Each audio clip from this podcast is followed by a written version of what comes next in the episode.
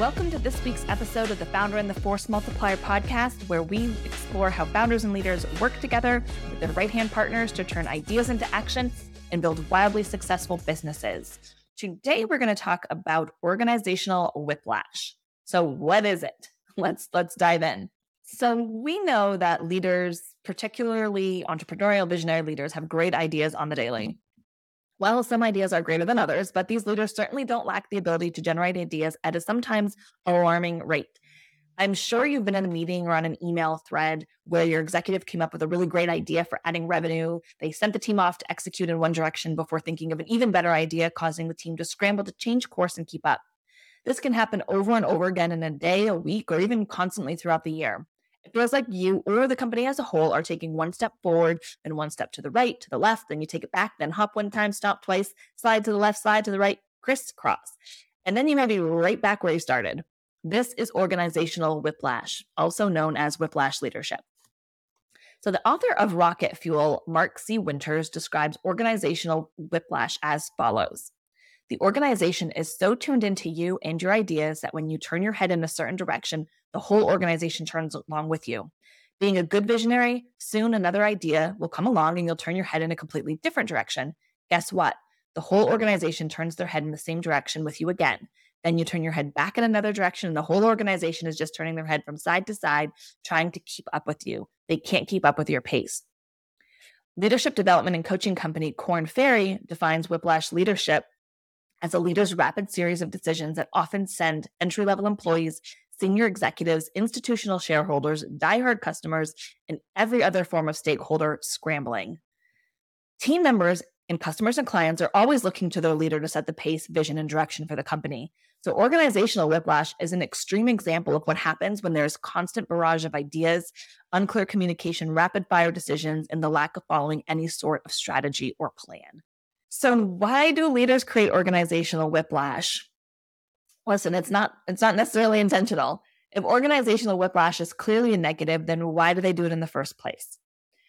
Leaders, especially visionary leaders, have a unique gift to see the future clearly and effortlessly generate ideas. And of course, they want to share all these ideas and their vision with everyone. Leaders move quickly and worry about the consequences later. They are confident in their ability to figure things out. So if their decision isn't right, they just pivot.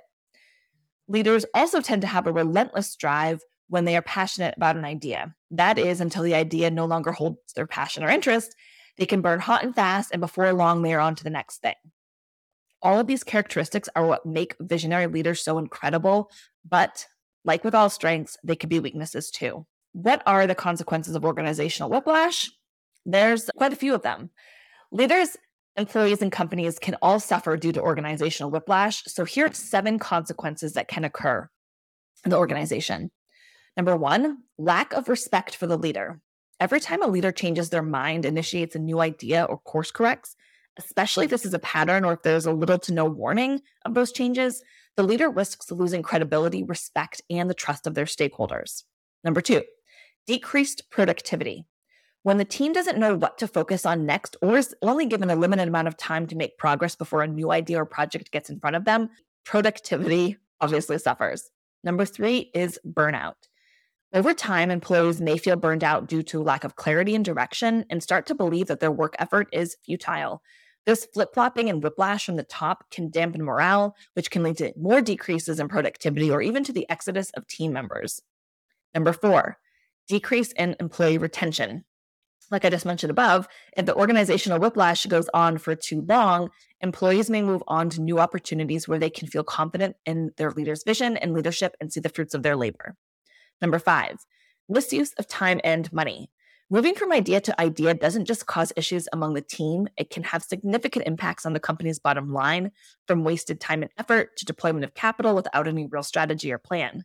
While unintentional, the consequences are real. Number six, missed deadlines.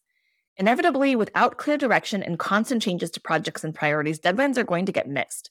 This affects deliverables to stakeholders as well as employee morale, not to mention the P&L. Number 7, slower or no growth. If a leader spends money on a new project, then changes their mind, sets the team in various directions, loses employees due to a lack of clarity, and generally has an unproductive team due to organizational whiplash, then growth is going to be an issue. But there is hope. Those multipliers are here to help. So, how can force multipliers, executive assistants, and chiefs of staff help their leader prevent organizational whiplash? Jason Wilford said, The visionary's greatest threat to their current idea is the next great idea that they've got coming along. Well, force multipliers, it's our duty to make sure that the two don't interfere with each other. So, how can force multipliers help their leader prevent this organizational whiplash? First, you have to do the hard thing and tell your leaders what you're seeing. They may not even be aware that they are causing chaos in the ranks. They need to know how their ideas, lack of direction, and fast paced decision making are impacting the team, and not in a good way. Leaders need trusted team members to keep an eye out for their blind spots. If not you, then who? If you need help having one of those fierce conversations, then head on over to our blog. We have additional resources there to help walk you through that conversation. Second, know that visionary leaders are not going to stop generating ideas, and we don't want them to. But force multipliers can help prioritize these ideas and determine which ones are the most important and which ones can wait. How? By doing my favorite thing, which is asking really great questions. If you're not sure where to start, then check out our 10 questions that we put in the show notes below. They will help you work with your leader to help prioritize and execute projects. Finally, it's important to create a system to capture your leader's ideas. Just because they are not the right idea right now doesn't mean that they aren't a great idea to either implement, delegate, or even sell to someone else in the future. Capturing the information is key. Then make sure you have a reminder to review the ideas on a monthly or quarterly basis. There may be an idea in there that could be harnessed to help your leader move their ne- next initiative forward, strategically, of course. I'd love to hear if you've experienced whiplash in your organization or maybe you're a whiplash leader. What has helped you and your leader bring clarity and direction to the company? Post a comment below or come chat with us on LinkedIn and and let's mitigate this organizational whiplash together.